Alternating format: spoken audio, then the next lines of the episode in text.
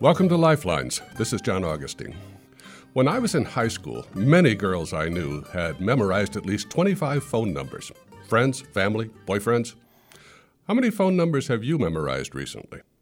The Iliad and the Odyssey are the root stock of our civilization. They are epic in size and subject matter. Combined, they run to 25,000 lines of poetry celebrating kings, gods, and warriors. They were the people's entertainment and the pseudo history of their ancestors. The earliest written fragments date from 200 BC. Scholars estimate the poems were written 500 years earlier. The poems were traditionally understood to be songs composed by a blind musician named Homer. The study of this subject has been dominated by the Homeric question Who was Homer? Where and when did he live? Ancient Greece was an illiterate culture. Could an illiterate person compose, memorize, and sing 25,000 lines of poetry?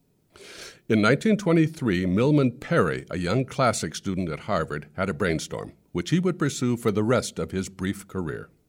The style of the epics suggested there was no individual creator, but that they had evolved over centuries of oral performance, traditional tales retold, until a version of the stories was eventually written down. There was no Homer. Parry investigated the style of the poems. One element was word pairs, like bright eyed Athena, the wise warrior goddess. That phrase turns up 29 times in the Iliad and 38 times in the Odyssey. Swift ships is also a popular pair, even when the ships are pulled up on the beach. These pairs served as memory cues and also helped the singer keep the beat. Homer's epics are built on a 12 syllable line with a beat rest rest rhythm time. Achilles is sometimes referred to as Podus Ocis Achilles, swift footed, and sometimes Dios Achilles, godlike Achilles, depending entirely on how it fits in the line. Keep the beat, and you keep the story. Plus, the style of the poems is always additive, moving relentlessly forward. Parry came up with an ingenious method to test his theory. He felt he had to find a performing epic poet, preferably illiterate, and study him. His search took him to one of the few places the art still survived Yugoslavia. Strange to think that nation existed for less than 75 years, a made up country combining Serbians, Croatians, Bosnians, and a few others, with a long history of warfare among them. One singer wore a black band in his hat, a mourning band for the Serbian defeat at Kosovo in 1389. Another poet Parry identified as a former bandit. He took his family with him as far as the city of Dubrovnik and headed into the back country with one companion, a former student named Albert Lord, who was responsible for numbering and labeling the field notes and hundreds of pounds of recordings. They had applied for a grant which included an allowance for horses to transport them into regions without roads.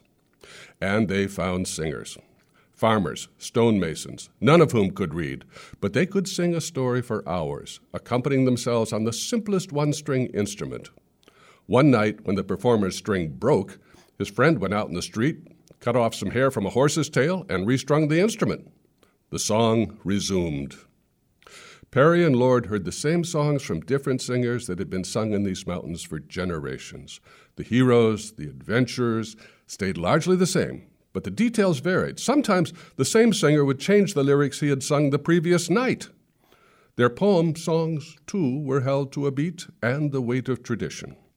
Eventually, they found an illiterate performer named Avdo Mededović.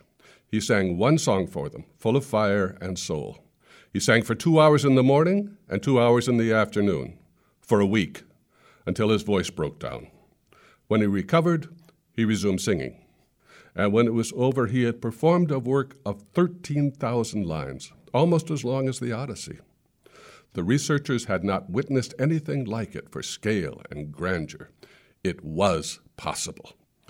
Parry returned to the States with all his notes and recordings, but shortly afterwards he was killed in a gun accident.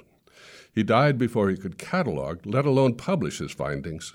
It was left to Lord, his assistant, to carry on, publishing and expanding on their discoveries, revolutionizing our understanding of oral epic poetry, a tradition that will continue, at least until smartphones come to the Balkans.